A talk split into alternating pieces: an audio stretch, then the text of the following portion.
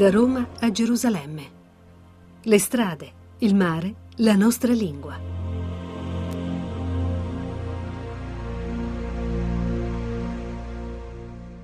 Un saluto da Sergio Alzania. Loredana Cornero.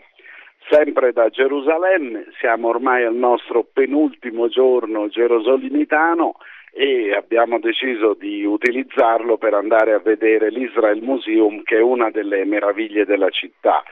È un museo eh, che si è costituito attorno a una serie di filoni. Uno è quello archeologico, proprio degli scavi fatti in Israele da archeologi molto, molto determinati e anche dotati di mezzi notevoli.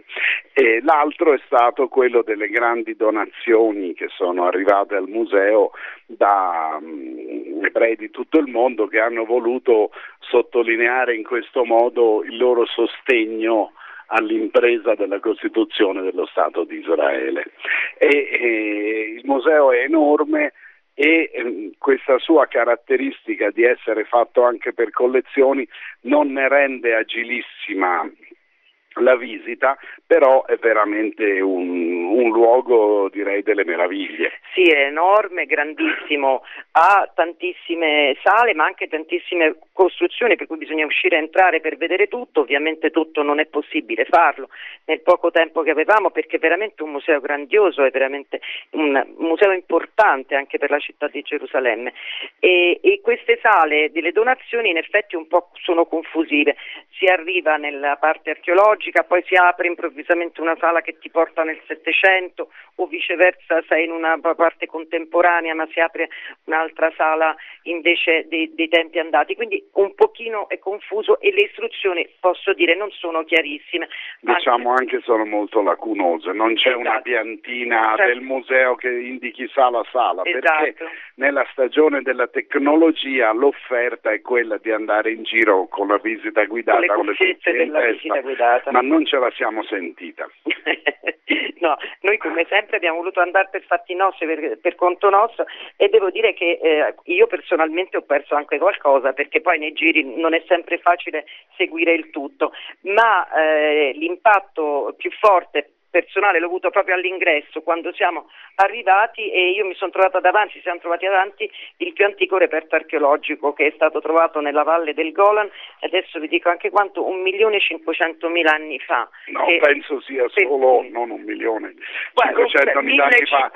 Guarda, no, non so neanche dire questo numero, dillo tu. di milione di anni un fa. quarto di milione di anni fa, 250.000 anni fa. È tantissimo. Ed è il primo manufatto umano che abbia una valenza artistica e Ma... questa è l'importanza di quell'oggetto che è una piccolissima statuina che rappresenta una figura femminile. Oh, ecco, oltre ad essere il primo manufatto di materiale vulcanico di così tanti anni fa, è la riproduzione di una donna e questa è anche una cosa importante, quindi non solo un manufatto, ma il fatto che il manufatto fosse una donna. Sì, non è una, un pezzo di sasso scheggiato, una freccia, un, un raschiatoio, uno di questi oggetti del, del, neoli, del neolitico, no, del paleolitico dai quali noi facciamo partire i manufatti, ma è proprio il primo oggetto che abbia un carattere di eh, raffigurazione, quindi non eh, con una funzione utilitaristica ma proprio con una funzione rappresentativa.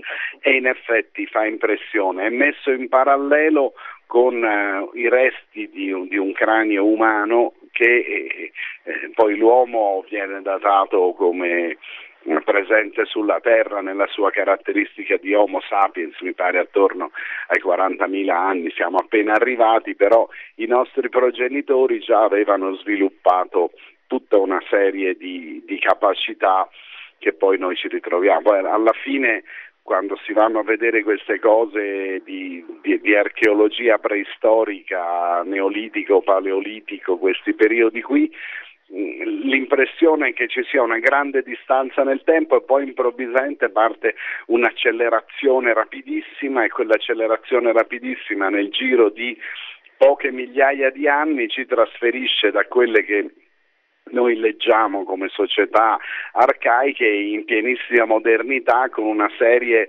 sempre più rapida di trasformazioni, di cambiamenti, di accelerazioni, di acquisizioni di capacità. Sì, per esempio c'è una sala in cui è spiegato il periodo esatto in cui si passa dalla scrittura cuneiforme o geroglifica all'alfabeto romano e greco e quindi questa semplificazione della scrittura come, viene, come, come avviene in un paio di secoli in realtà, però sicuramente ti fa capire anche tutta l'evoluzione da, una, da un alfabeto difficile, complesso, pieno, pieno, di disegni a un alfabeto greco-romano molto semplificato. Sì, poi quella è stata la, la, strada che ha imboccato la nostra forma di cultura, di civilizzazione, che ha il grande pregio di poter riprodurre i suoni, per cui è un alfabeto semplice da imparare, semplice da scrivere, che però perde la capacità di spiegare che cosa c'è scritto. Per esempio i numeri, che sono un'altra forma di, di, graficizzazione, i numeri sono internazionali, non c'è bisogno di tradurre il numero 100 scritto in greco, in tedesco, in cinese o in certo. giapponese, è sempre il numero 100.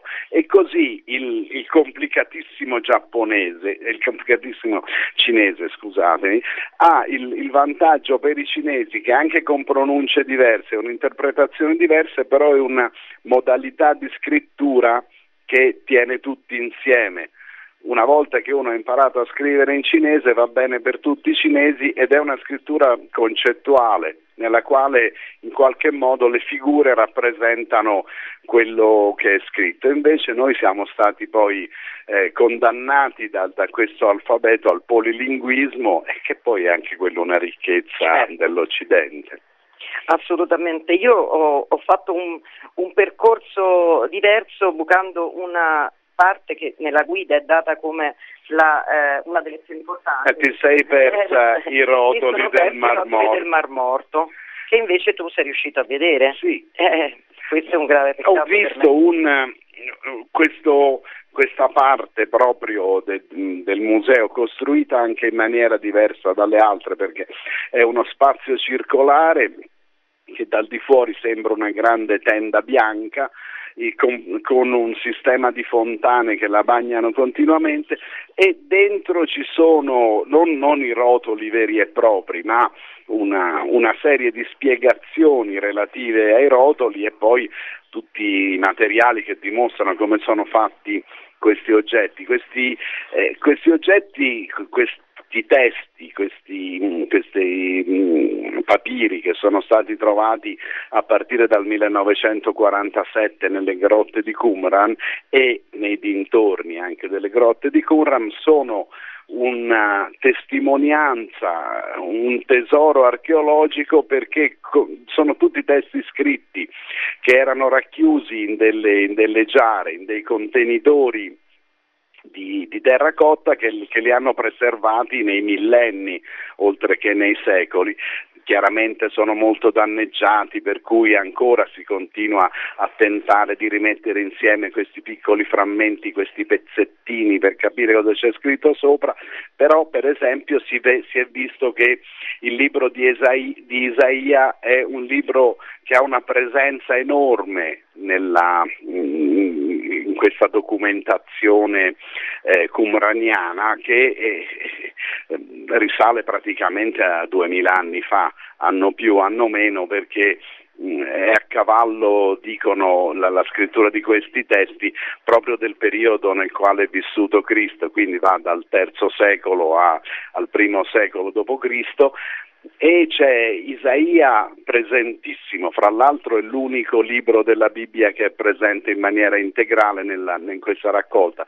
Però oltre a questo si sono trovati documenti anche di testi andati perduti.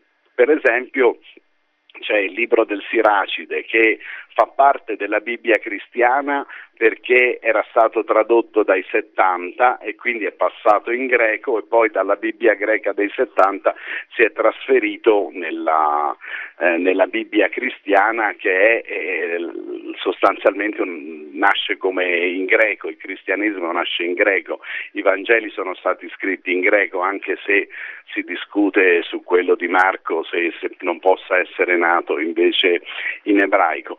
E, e, e, invece la, la, perdita del testo ebraico del Siracide ha fatto sì che questo libro venisse in qualche modo espulso dalla Bibbia ebraica, però adesso se ne sono ritrovati dei brandelli, non il testo integrale in ebraico, insomma c'è... Eh, c'è questa cosa bellissima della parola di Dio che non è mai definitiva, non è mai completa, non si può mai pensare di possedere per intero il messaggio divino. L'uomo è sempre chiamato a cercare, a trovare, a interpretare, a riscoprire, a scavare eh, in un rapporto che proprio in questa anche non definizione perfetta trova anche la sua libertà.